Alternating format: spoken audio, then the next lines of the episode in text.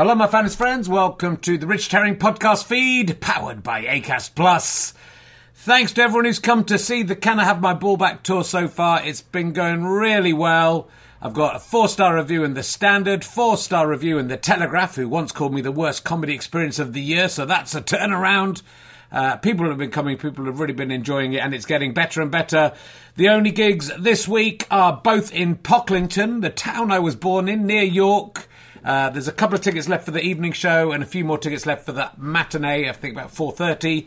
But we'd love to see you there, Yorkshire. Pop along. Check richardherring.com/ballback/tour or richardherring.com/gigs to see if I'm coming near to you. There are tickets left for nearly every show in the tour. I think Norwich has sold out.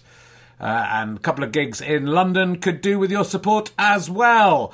Anyway, please listen to the podcast. Do spread the news about the podcast to your friends. Listen as much as you can. Numbers are slightly down, which may affect the future of this podcast. So just leave it playing, even if you're not in the room.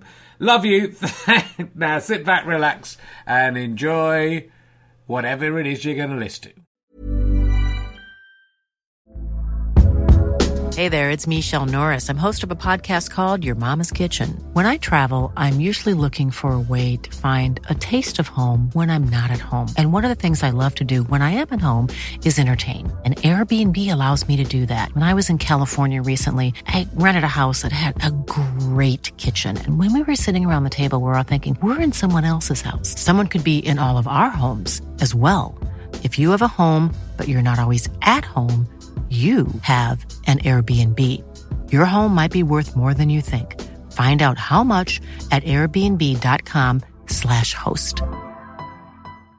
Hi, I'm Daniel, founder of Pretty Litter. Cats and cat owners deserve better than any old-fashioned litter. That's why I teamed up with scientists and veterinarians to create Pretty Litter. Its innovative crystal formula has superior odor control and weighs up to 80% less than clay litter. Pretty Litter even monitors health by changing colors to help detect early signs of potential illness. It's the world's smartest kitty litter. Go to prettylitter.com and use code ACAST for 20% off your first order and a free cat toy. Terms and conditions apply. See site for details.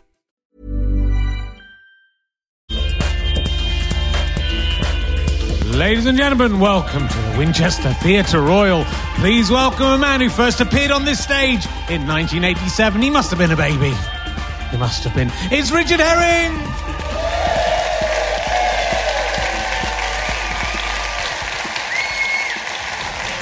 Must have been a baby.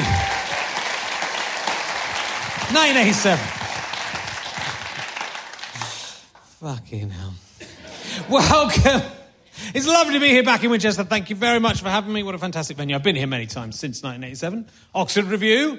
You were there. You were. First ever autograph I ever gave was to you. Yeah. Worth less now than it was in 1987. Welcome to Richard Herring's latest Shout Out on TV podcast. That's right. This podcast was an answer on Only Connect. They took all the vowels out of the long name, and no one got it. No one got it. I mean, if the nerds on Only Connect don't know what this is, what chance do I have, Winchester?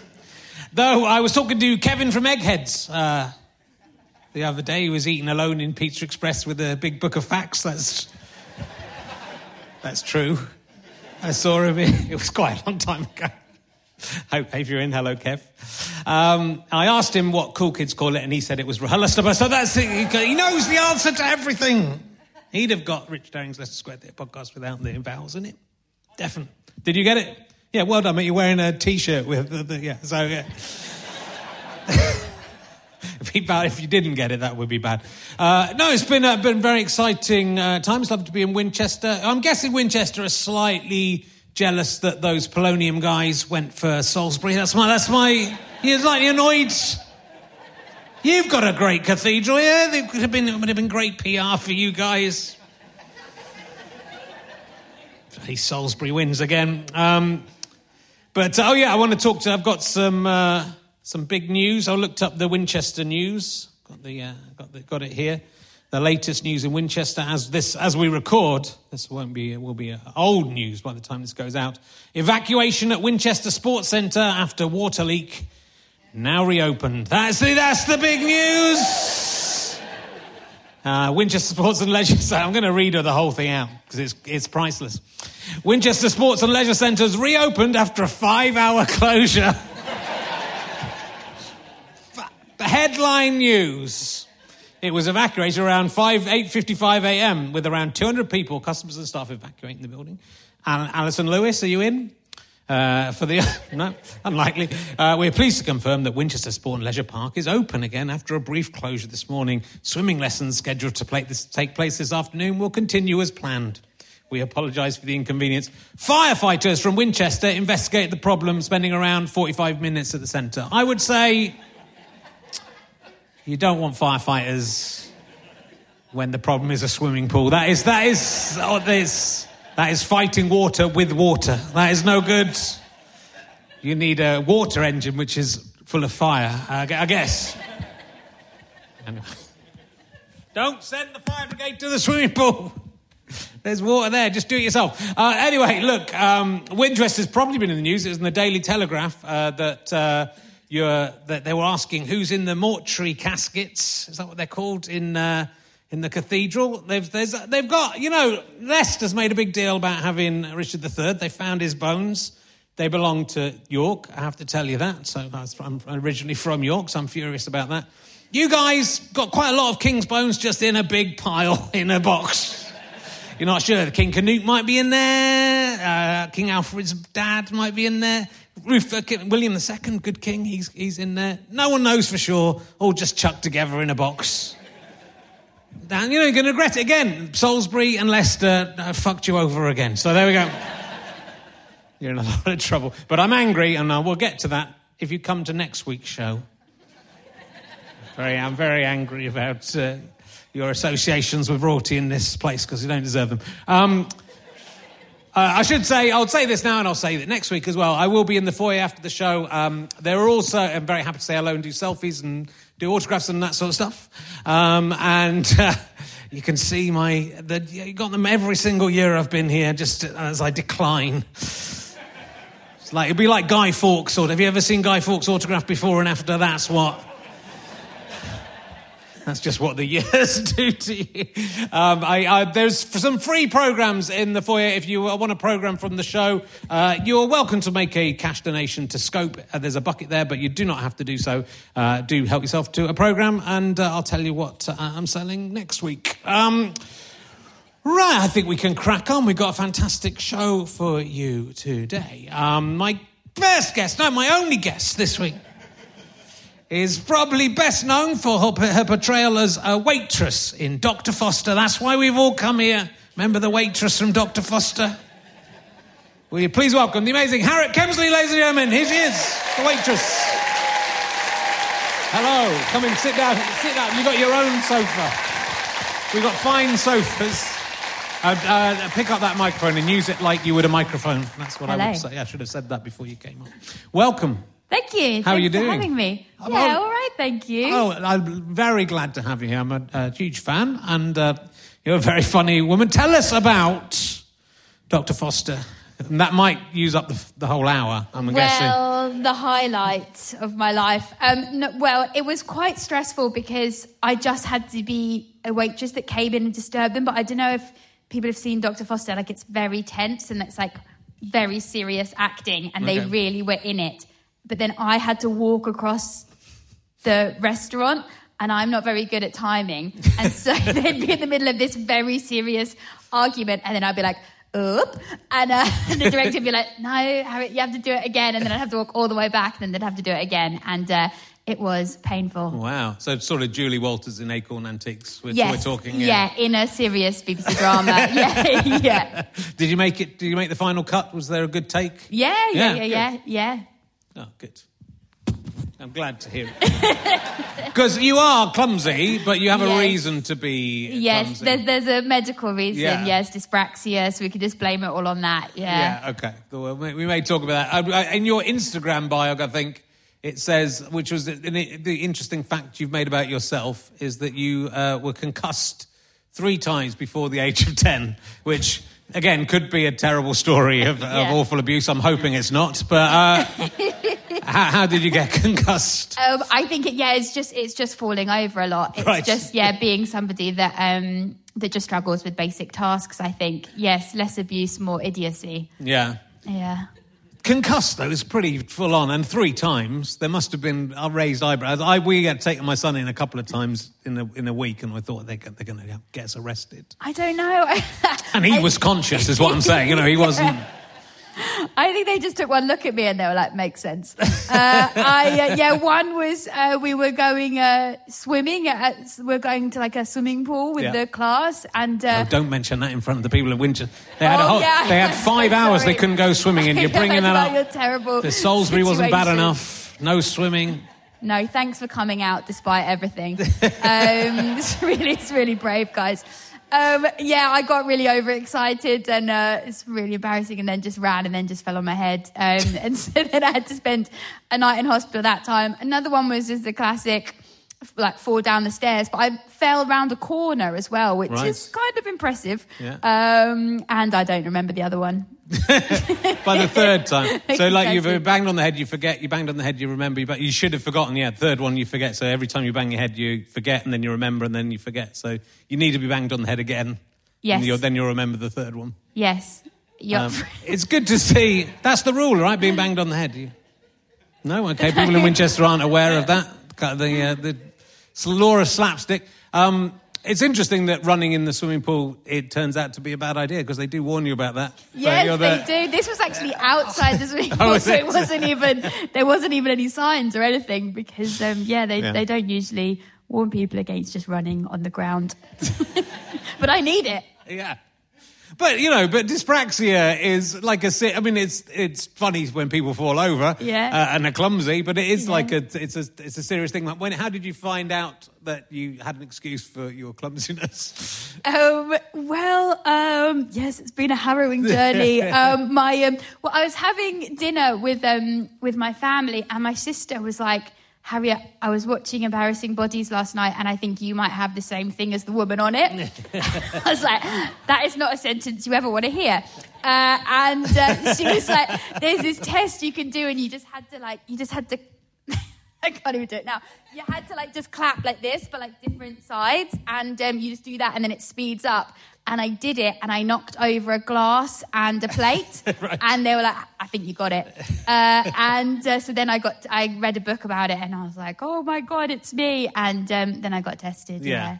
I mean, so that's, at the moment, it seems like comedians, they're all finding they've got other neurological problems. Oh, everyone wants a thing. So it's just my thing. Yeah. So, it's good. Not many have got dyspraxia. I mean, some have, but not as dyspraxia. Yeah, we're a smaller group. Yeah. The big thing's ADHD at the moment. It is, that's the cool thing to have. I don't know if we've got any in. But you can go on the poster of dyspraxia, And yes. And I've seen you being interviewed by people, and, it is kind of nice for people to have... somebody well-known who symbolises that. Yes, well, I did the dyspraxia conference. We have a conference. Right. And it was in Birmingham, which is the worst place to have it, because I got lost trying to get out of the station. I don't know if anyone has ever been to Birmingham train station, but chaos. And then I turned up, and it was so lovely. It was like just a bunch of morons all in one place. It was lovely. Oh, that's nice. I'm trying to get the same thing for one bald men together. I've only got one ball, Harriet. I didn't tell you backstage. Oh, I thought you said bald, and I was like, you have lovely hair. That's just showing off. That would be for bald men. Very mean. Yeah, but I might be bald one day. If there are any one-bald guys out there, let's come on, let's be proud of who we are. Will you check, or you'll just take their word? Good question. I think we'll have to have, the Pope. There was once a female Pope, Pope Joan. It's apocryphal. So the story is... I know a lot about testicles... Don't get me started about testicles. It was, to be fair, me. They had a chair with a hole in it that the Pope would have to sit in. Oh, I've heard this story, yes. And then someone would have a feel to check there were testicles there. So that's what you're doing. Because medieval Italy, that does not prove someone is a man, does it? So... Yeah. And that's what you'll do in your club? Yeah, I'll go and have a feel. If I feel more than... Yeah. But you say some men have more than two balls. So do I allow in people who've lost a ball, who had three balls to begin with, which some people do? Mm-hmm. Oh, am I allowed to let them in if they've lost one ball, or do they have to lose two to be in the club? I think they have to lose two. What if they've gained a ball? Yeah. But they have to definitely be in a different club. They need to be in their own club. There's a different club. What if they have one tiny ball? Well, you haven't one thought ball. About this very well. One, I haven't. I've just come up with the idea, having heard you. Is your microphone working? It was. I think it stopped working, but I was trying to style it out. But it's hard. It's hard to do that. It's backstage when we're doing the mic check. George, the incompetent sound man, said, "I'm not going to plug in the spare mic. We never ever need it, but I'll get it ready to be put there." And I think I can hear him rattling around back there now. Is it what that's working? Is that working? No. I can't. Luckily, it was mainly me talking, which, some people don't like, but I think this whole podcast could now just turn into... I mean, you can hear her here, but the people at home won't be able to hear a word she says. I'll just do her. Yes, Richard, you were a real influence on my comedy, and I grew... Even though I was born the same year you first came to this theatre, I've been... Let's see, I'm doing you. What do you think? I mean, I think people at home won't be able to tell that. They'll go, oh, how's Harriet talking to herself? We're cutting the podcast for 1 minute while we sort this out. Fuck them. We had a few technical difficulties. I hope we got the bit in calling George incompetent. He's not very well today. And he's come all the way to Winchester and good. Going to take the piss out of him. Now, what I'm surprised... A thing that has happened to you that I don't think has happened to any other comedian, in the way that you started being a comedian, was your parents suggesting you should be a comedian, which is the sort of opposite of what everyone else experiences. I haven't met anyone else. They were like, we can't think of anything else she could do. She's going to have to do this. They were watching Live at the Apollo one night, and then they suggested that I went out and I did it. And... I was like, that's mad. Like, I didn't know anything about stand-up or anything. And then they're like, no, you should. Like, stupid things happen to you and it's funny and you should go do it. And, then I did. I mean, is that a compliment or not? I mean, is that... No. Are they... Well, no, I mean, absolutely. Every other parent has much higher expectations for their children. Yeah, I don't know, you should be a doctor. And they're like, no. Just tell a little story. It's also quite a diss on Live at the Apollo, isn't it? Because it's like going, our daughter could probably do that. yeah. Though to be fair, that's what most parents, when you become a comedian, will ring you up and go, have you thought about being on Peter Kay's Phoenix Nights or whatever? And. You go, I don't think that's how it works. You should get on that. Go and be up there. I don't think that's how it works. I've never done Live at the Apollo, but you have subsequently done Live at the Apollo, so it's gone full circle. Yeah, it felt like a very nice moment, and so I did it, and that felt like, okay, I'm done, I guess. So your parents were right. They were like Nostradamuses. Dual fucking Nostradamuses that were fucking... two Nostradamuses that were fucking each other. My parents. Your parents are fucking... I hope we're fucking each other. Please. No, they're very happy still, but I don't want to think about it too much. I know, but I thought I'd put it in your mind. It's crazy. I mean, it's very lucky. They were really clutching at straws, and I think they regret it now. But it's too late. There's nothing else. My CV's been dead for too long. What were you doing before they suggested you become a comedian? So I wanted to do serious acting. Right. But to be fair, nobody took it seriously and they'd just laugh. And so that should have been a sign.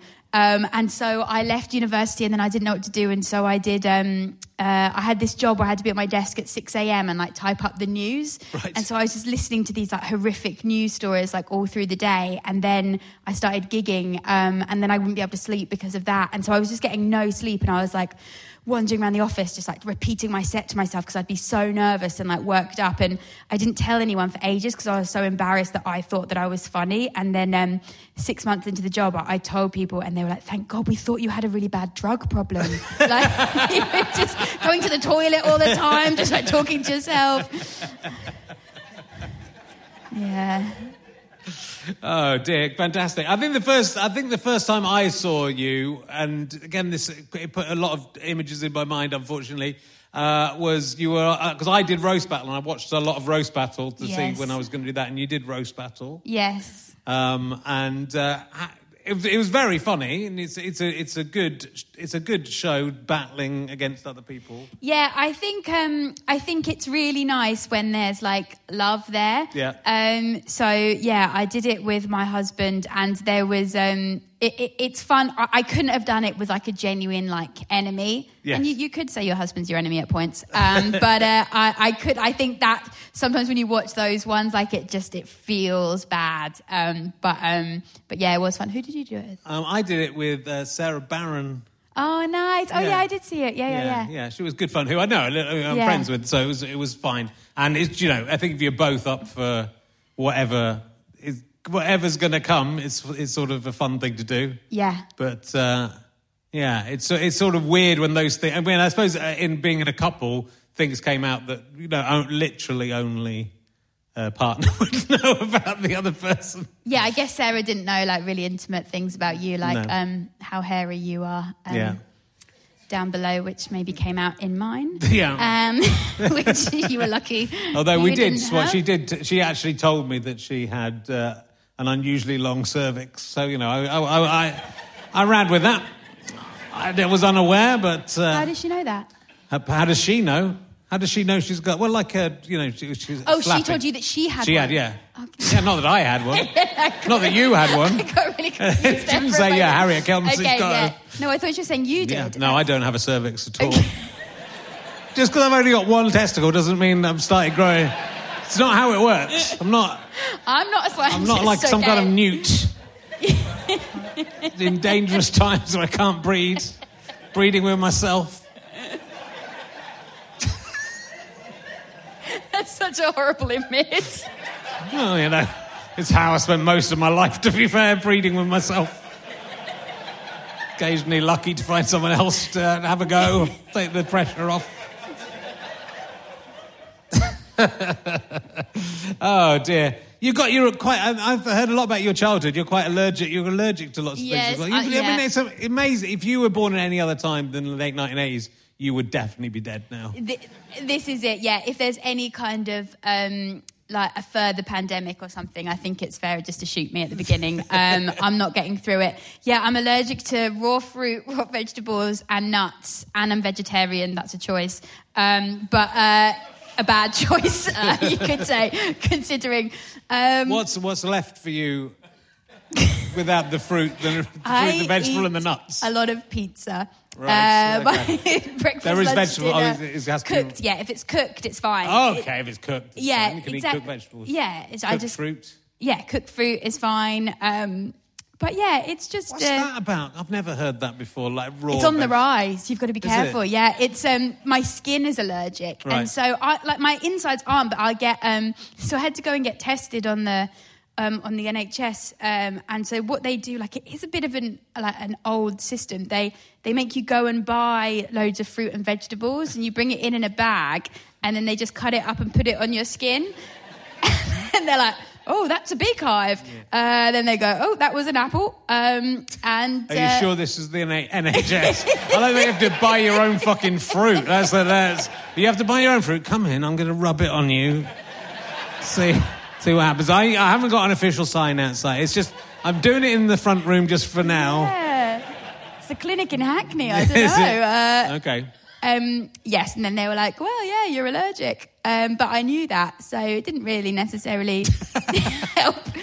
But yeah, I think the problem is I keep thinking it's got better, and I have to stop saying that because then bad things happen. But I think it is better. Yeah. Yeah. Well, who was it? I feel like it was Milo McCabe. Somebody told me that they... No, it wasn't Milo. James Redmond. Some comedian told me that they cured it by stopping drinking milk. Right. And so I did that for a week, and I was like, I think I'm cured. And then I went into anaphylactic shock. So you must never trust a comedian. That's what that means. Yeah, I mean, I think a comedian saying you can cure your allergy to raw vegetables by giving up milk Yeah, they're not connected. Those are two different things. Yeah. I mean, cow ate some vegetables. There's some vegetables in the milk somewhere, I suppose. Yes. But, okay. Yes. Anything else you're allergic to? Grass. Dogs. I have a dog, so I can have the ones that they've bred, really badly. I've got one of those. Cats. Horses. Wow. Just a lot. Yeah, just anything. Anything you could be allergic to. Fake tan. I'm allergic to fake tan. And do you have to have because my niece is allergic to nuts, like a normal person would be. Yeah. So do you have if you're going into shock, you must have a pen. Yes, I have an EpiPen, right. But I have accidentally stabbed myself with it. And it's quite a rush, I'll tell you. Because they just have it, you just have it in this case. And then I don't know, it got through the case and then I had it in my backpack and it just stabbed me in the back. Right. And I was at work, so I had to pretend that I wasn't going through an anaphylactic shock. So I was working at this theatre in this office and I kept going because I was going through the adrenaline, not the anaphylactic shock, the adrenaline. And then once it happened and then my husband was with me and I had an allergic reaction and he had to go get the EpiPen and went to stab me and he accidentally stabbed me. He accidentally stabbed himself in the thumb because he got the wrong end and... To be fair, it's the perfect murder. Yes. The paramedics ripped the shit out of him, and deservedly. And he was like, "My thumb actually does really hurt."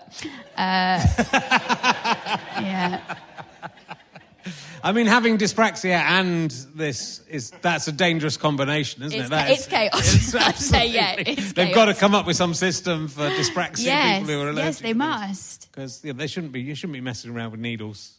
No. And the thing is, as well, when you tell people, they all just say that they go, "Oh, you stab it in the butt," and it's like, I don't know where that's come from. No. It's like some kind of myth, but it's not. It's the leg. Yeah, because there's a problem when people think heart as well because of Pulp Fiction. Pulp Fiction. So people are going to smash it into people's chests. Yeah, that would be bad. Yeah. Okay, so don't do that. It's a public service announcement. Please don't. Also, don't stab yourself with the needle if you're doing it to someone else. That's the other rule. Right, I'm going to ask you an emergency question.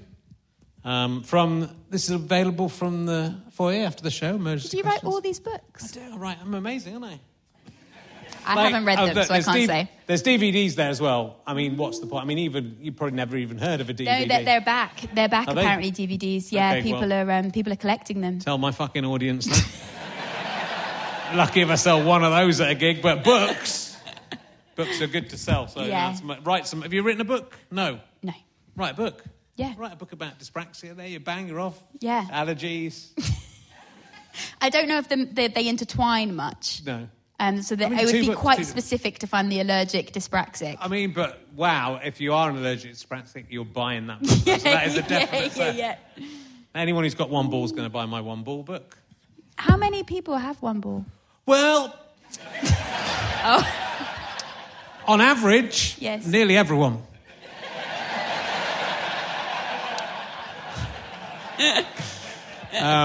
One in 271 men get testicular cancer. I think it's something like that. I don't know if it's 271, but it's like quite...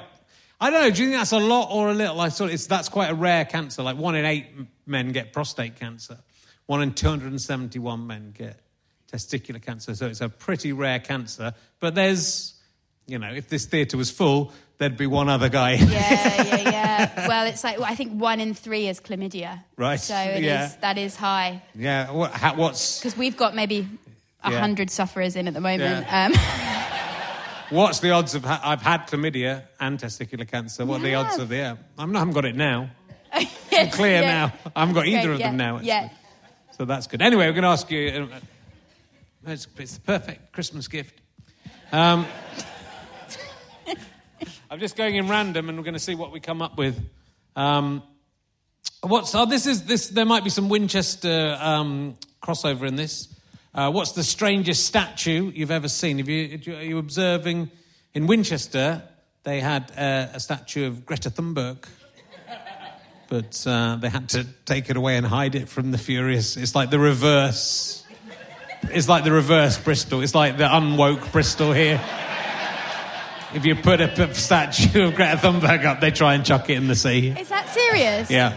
Was it made of recycled plastic? That's so bad if it's just like, what was it made of? I don't know. I was just told that the tech before the show told me it was cost 20 grand. What was it made of?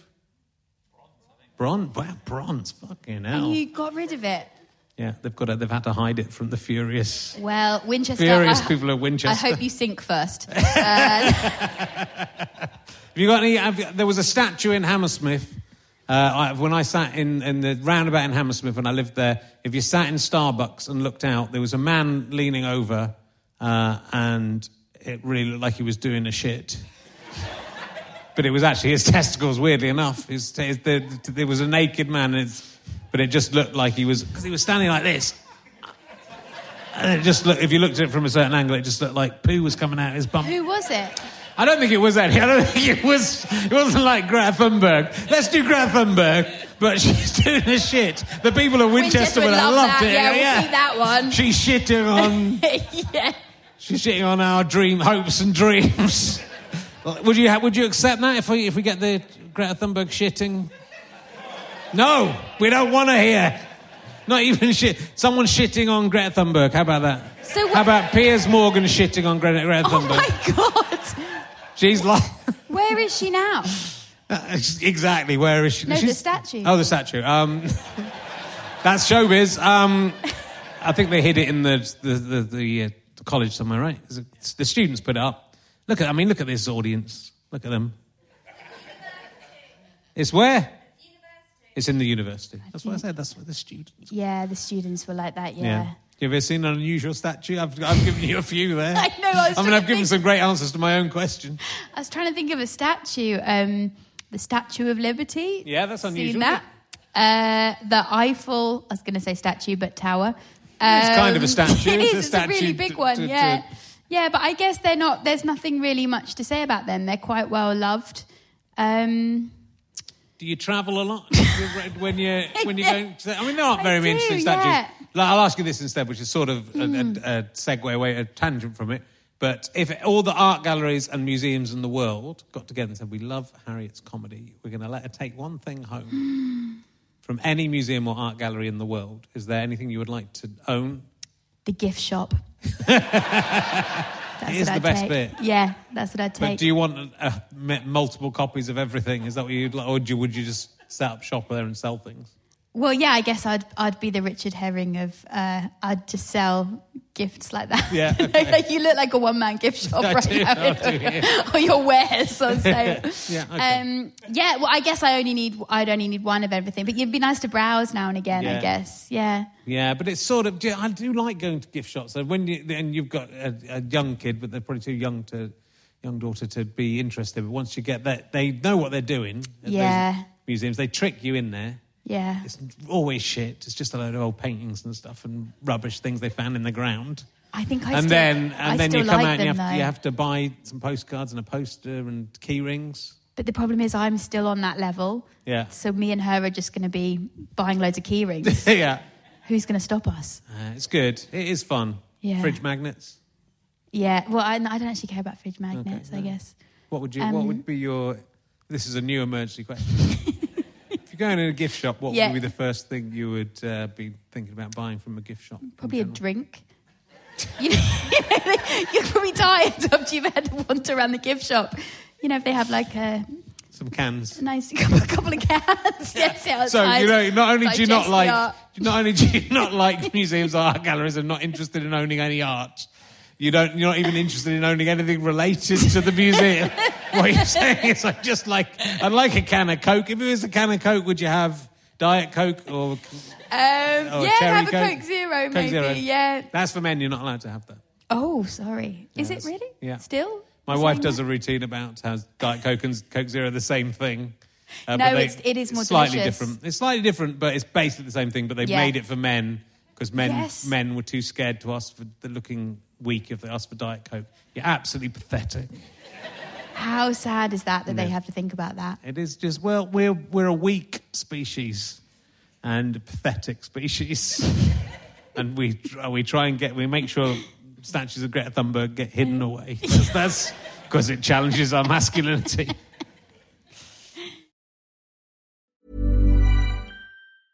Small details are big surfaces. Tight corners are odd shapes. Flat, rounded, textured, or tall. Whatever your next project, there's a spray paint pattern that's just right. Because Rust-Oleum's new Custom Spray 5-in-1 gives you control with 5 different spray patterns. So you can tackle nooks, crannies, edges, and curves without worrying about drips, runs, uneven coverage, or anything else. Custom Spray 5-in-1. Only from Rust-Oleum. Since 2013, Bombas has donated over 100 million socks, underwear, and T-shirts to those facing homelessness.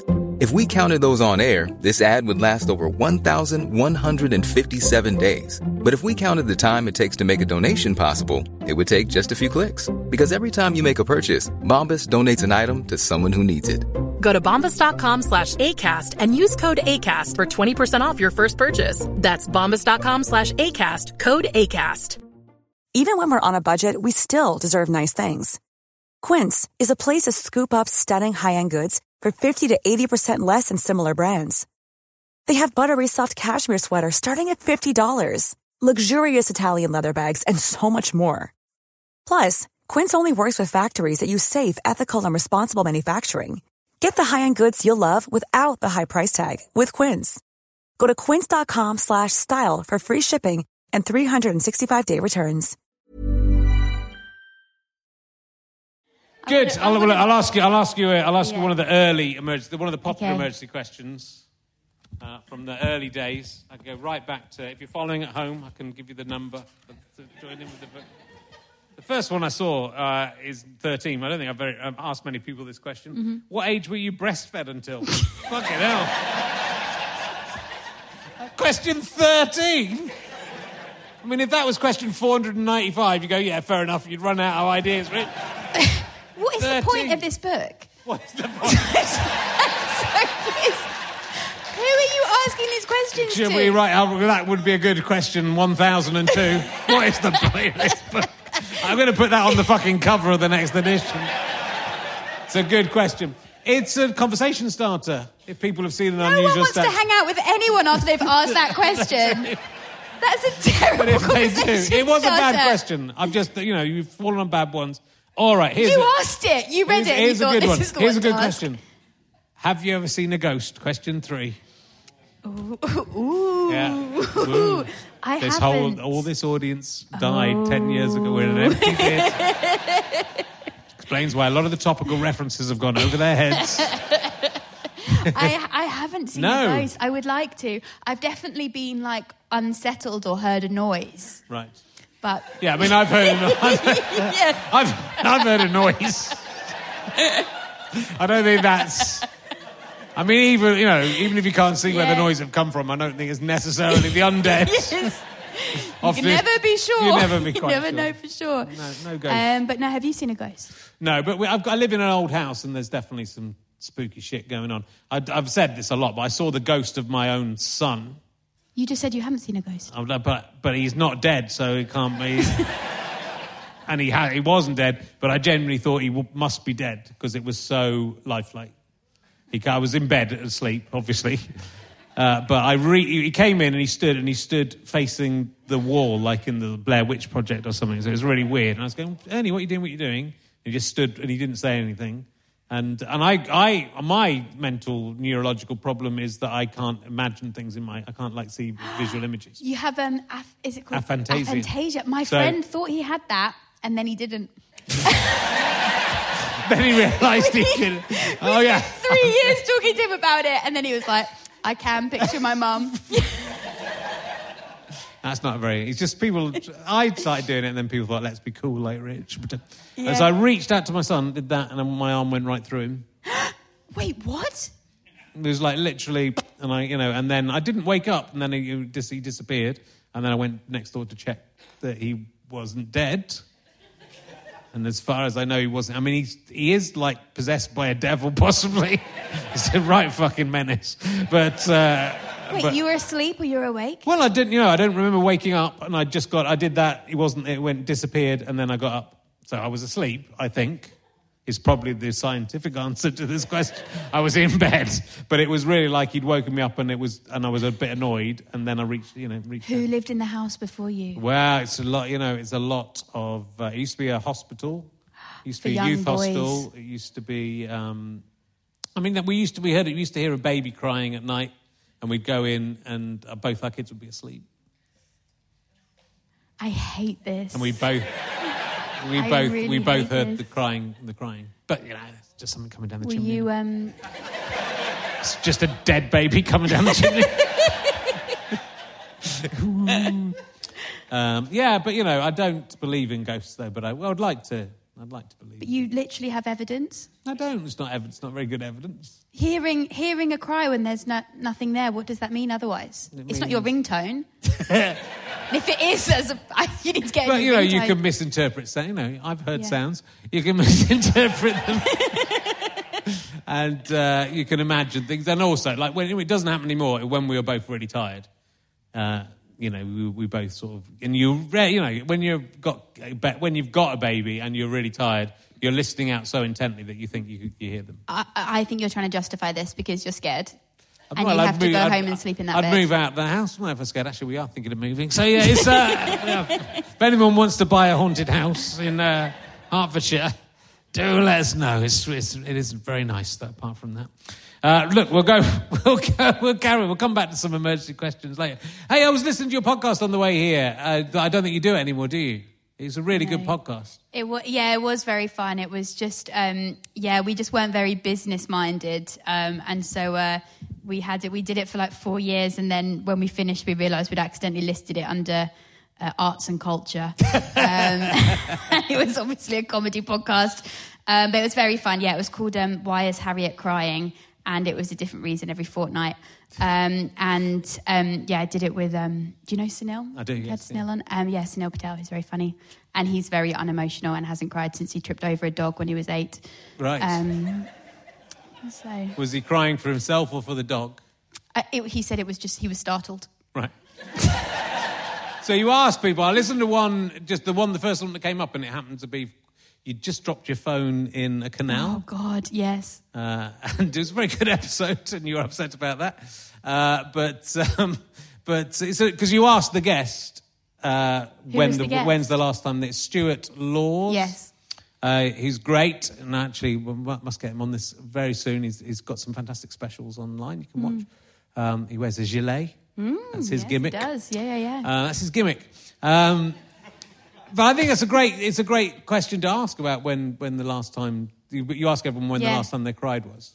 Yeah. It was like funny reasons, though. Yeah. We didn't want to be like, when did you last cry? And then they were like saying something really traumatic. Yeah. Last time I cried was when I found out I had testicular cancer. Yes, exactly. and we wouldn't want you on with your downer news. My kids were next door and I thought they're going to grow up without a dad. Would that have worked for you? Absolutely not. Okay.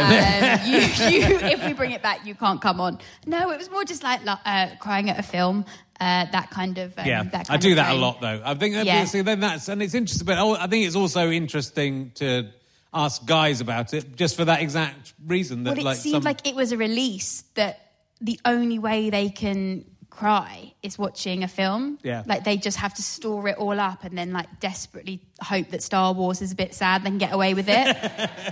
That's all they have. Yeah. It is, you know, men need a lot of help. I think something's going on. Something's up. I don't know what it is, guys, I think crying is very healthy. Like I've learned all these things about how you release these chemicals and stuff when you cry that are very very healthy. I mean, that's not the scientific explanation, but I can't remember it at the moment. But yeah, it's actually very good for you. But yeah, it was more just kind of like when you do it and it's really embarrassing when you just, because you probably never had that. I think it's stamped out of you when you're very young. Yeah, you know, you are, and especially, well, no, I grew up in the 70s and 80s. And yeah, I think I was quite a cryy kid, to be fair, and I think I did sort of cry even as a teenager. And maybe you're hearing yourself. Yeah, I think in the house. Yes. Could be the ghost of myself. Yes. Yeah. It's sort of thing. Everyone in my family is a ghost, including me. So I mean that, but I think that I think that's more like when you think about the chances of us being alive now in this wonderful time to be alive and this wonderful place to be alive. I mean, we're in Winchester now, but usually we're not. The chances of it seem too astronomically large to be true. So I think we're probably in a simulation or something. So that could probably be true. But it was more likely we're ghosts, or I think it's more like we're just having a sort of very long dream. We're going to wake up and we're someone else. Who are you going to be? I don't know. Can't wait to find out. Don't know why. It's a really boring dream. I hope he's got a more interesting life than I do. I imagine it's some kind of an alien on another planet. But are we all in your dream? Whose dream? Well, you are, but you're not real. I'm not. I'm in my own dream. Well, you would say that in the dream, but you're not. No! You're not real. How do I prove to you that I'm real? You can't. I need to pinch you or something. That won't work, and that'll wake me up, and then that'll be the end of you. If you pinch me... You only exist in my dream. What a terrible life. I've only met you a couple of times, so that's going to be bad news. What do I do in between? I just go in a cupboard and just sit. Yeah. I think the simulation thing is new, isn't it? It's like everyone's kind of talking about it a lot at the moment. Yeah, because it does make some kind... It makes sense of ghosts. I think ghosts could just be, someone's put a simulation together and they haven't really bothered... for doing it properly, so occasionally a Roman walks through and it makes... fuck, I don't care. It's only simulation. Okay. You're very relaxed about the fact we're in a simulation. Yeah, well, you've got to make the best of it, haven't you? It doesn't matter. So it doesn't matter if it is a simulation, because we're still in it, and so we still think we're not in a simulation. So yeah, but you are. Well, I've seen through the... I've seen the truth, that unlike everyone else, you sheeple, get real. I've seen the truth, but I'm happy to live the life because it's quite good, isn't it? It's quite your life, but you've made bad lives for other people. That's if it's a dream. If it's a simulation, I'm not responsible for what happens to you.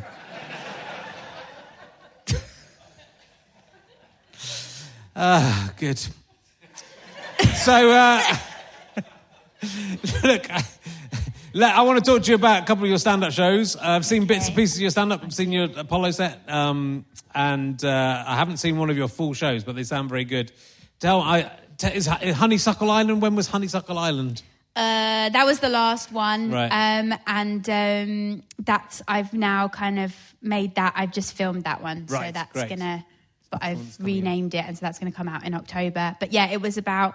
What was it about? It was about the beauty industry and having a baby and being a role model. And I found this this thing that I made at school, like a brochure, a travel brochure. And oh God, I can't even remember what the show is about. The show that you watch, it doesn't have any of this stuff in, so it doesn't really matter. Okay, it's the truth. You can't see it now; it's done. But the new one doesn't have... It's just jokes. Okay. The show you're bringing out, it isn't... It's the show that you did. No. It's just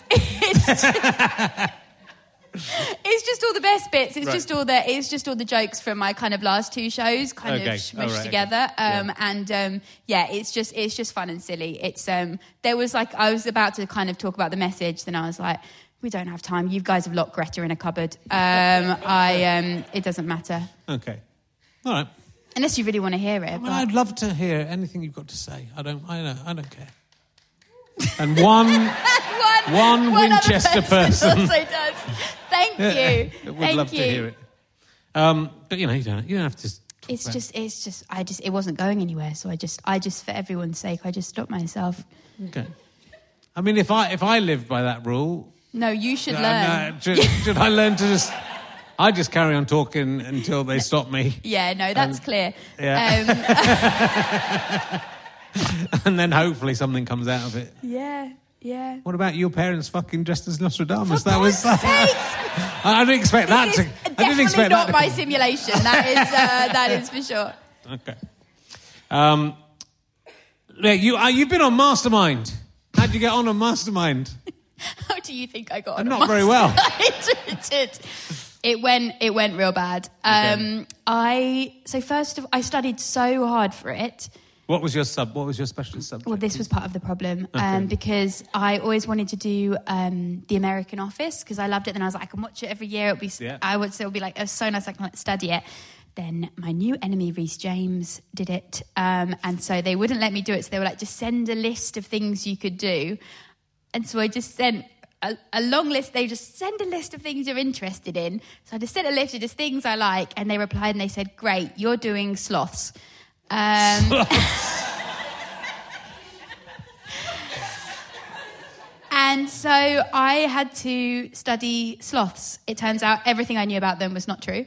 Because I was like, they're so fun, they're drunk all the time. No, that's not true. I heard this story about how they confuse their own arms for branches and then they fall, and I was like, that's cute. Not true.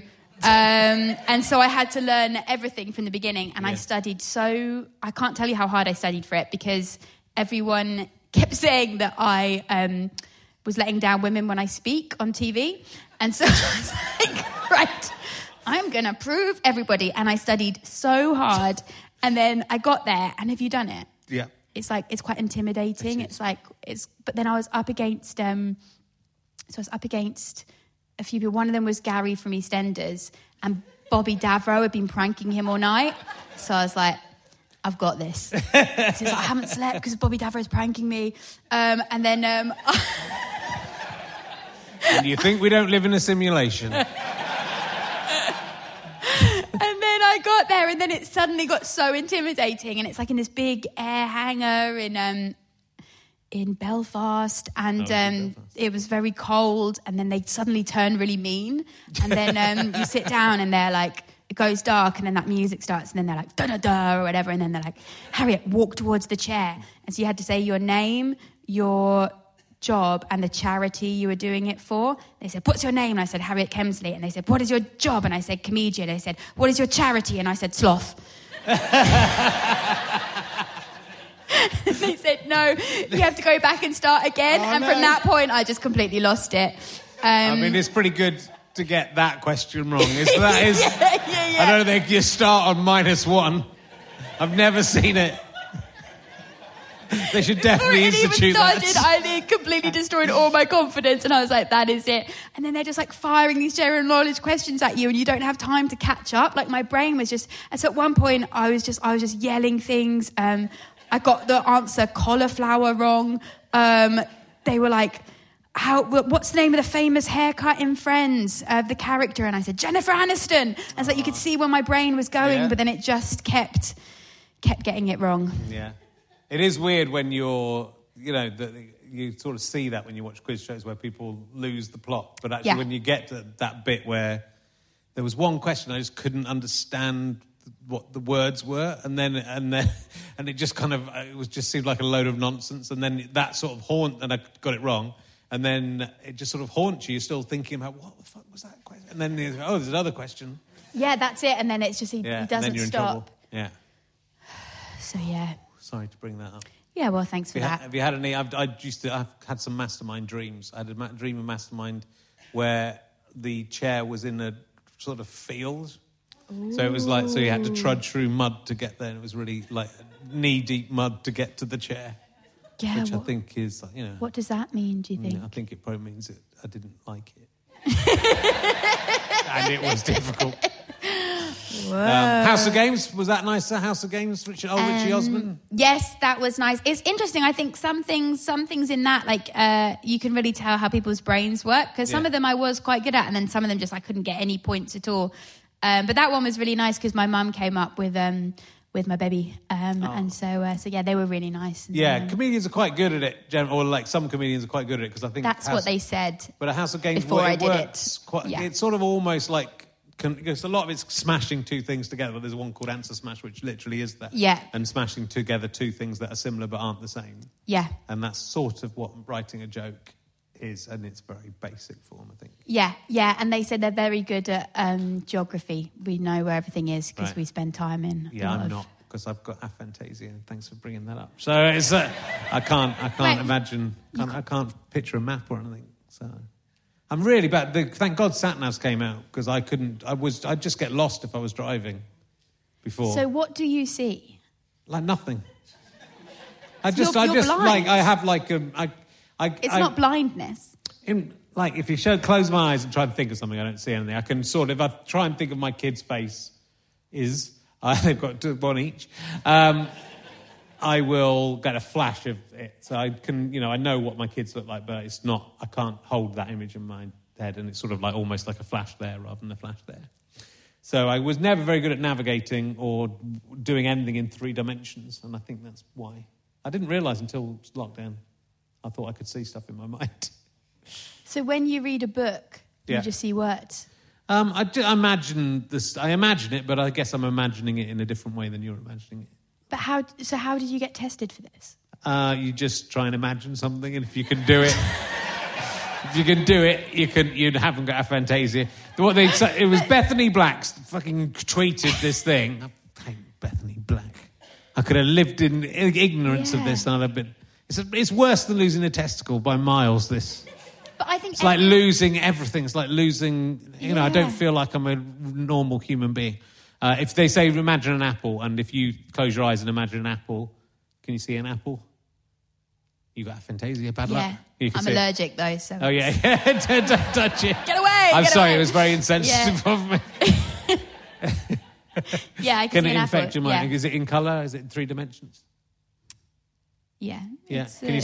Adam Buxton was telling me he can spin his round. I was doing that, it was having a spin. You can't...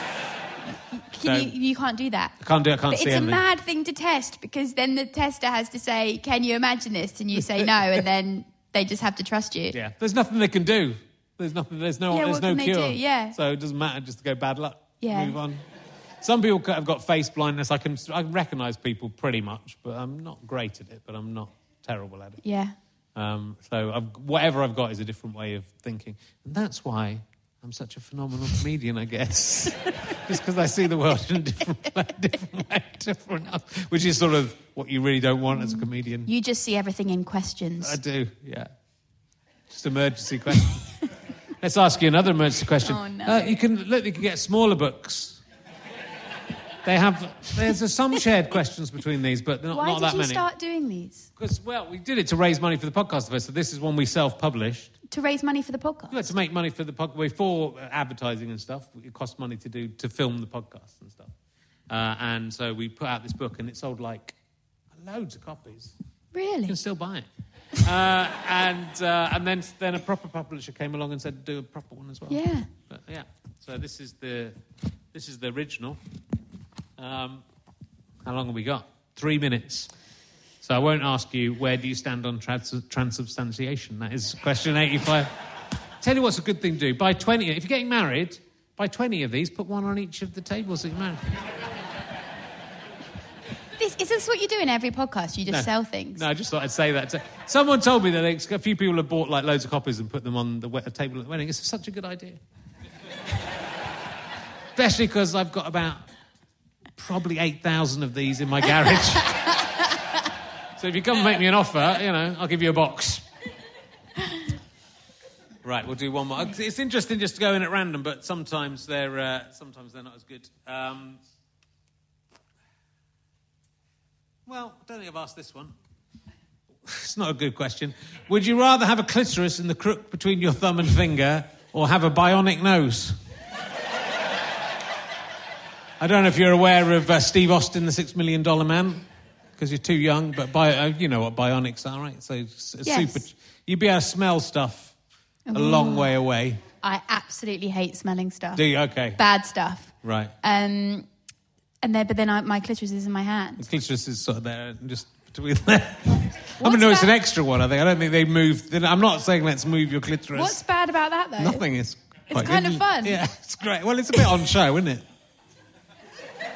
People would know what you're up to.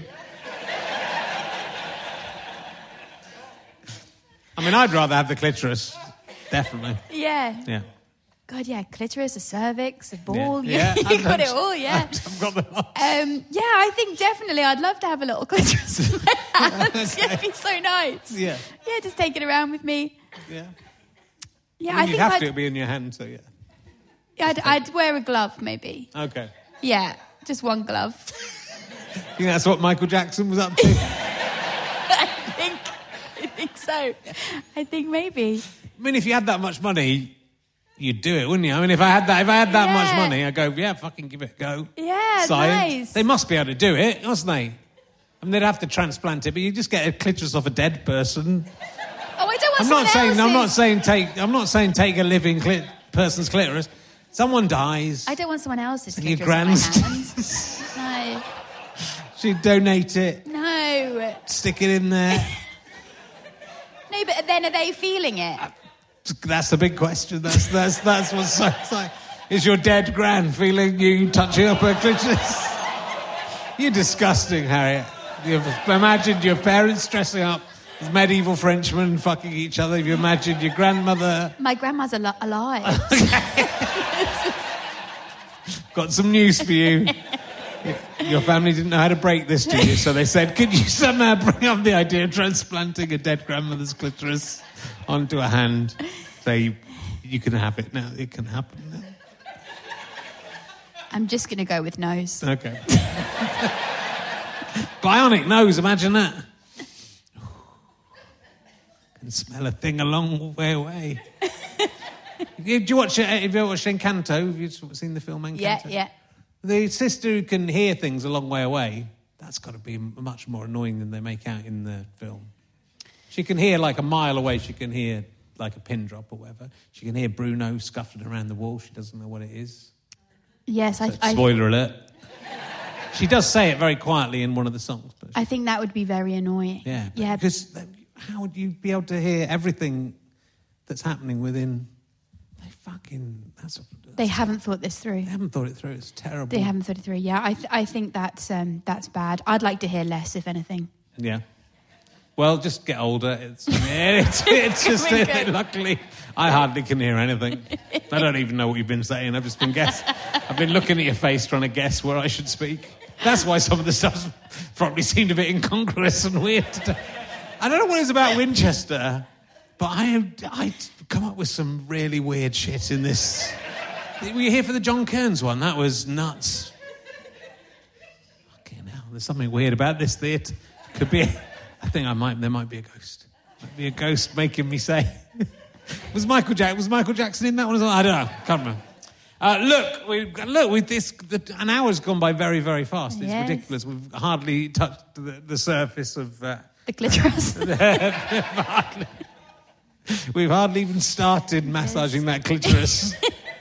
Can people see you? You're doing gigs still, but you're not touring a show at the moment. So where can they see your live? Yes, my show is coming out online in October, and so if you follow me on Instagram at Harriet Kemsley, all the information will be there. Good. Do a lot of people call you Harriet Kelmsley? Yes, but why? I don't know. I really had to... Everyone thinks it's Kelmsley, but there's no Kelmsley, so what is happening? I don't know. I just really had to practice harder than I have with anyone in my life. You don't know a Kelmsley, do you? And it doesn't make sense. Kelmsley doesn't make sense. No.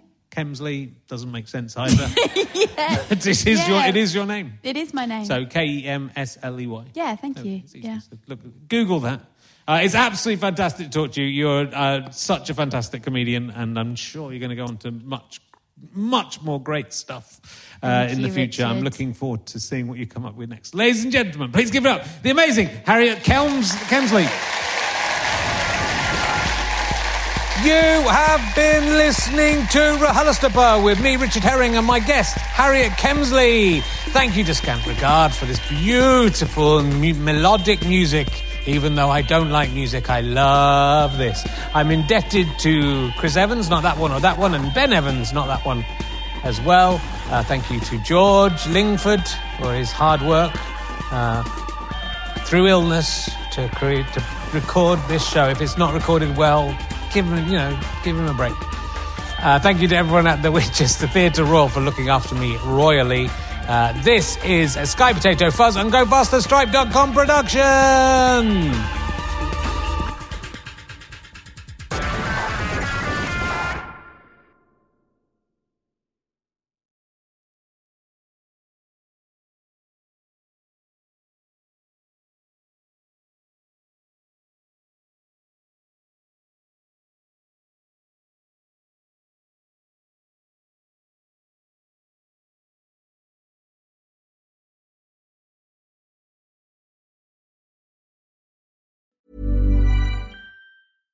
Small details or big surfaces, tight corners or odd shapes, flat, rounded, textured, or tall. Whatever your next project, there's a spray paint pattern that's just right. Because Rust-Oleum's new Custom Spray 5-in-1 gives you control with 5 different spray patterns.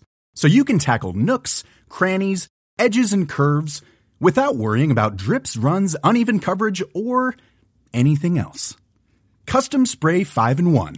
Only from Rust-Oleum. Hey, it's Paige DeSorbo from Giggly Squad. High quality fashion without the price tag. Say hello to Quince. I'm snagging high-end essentials like cozy cashmere sweaters, sleek leather jackets, fine jewelry, and so much more. With Quince being 50 to 80% less than similar brands.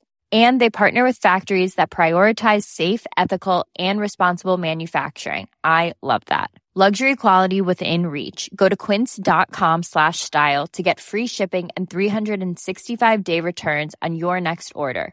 Quince.com/style.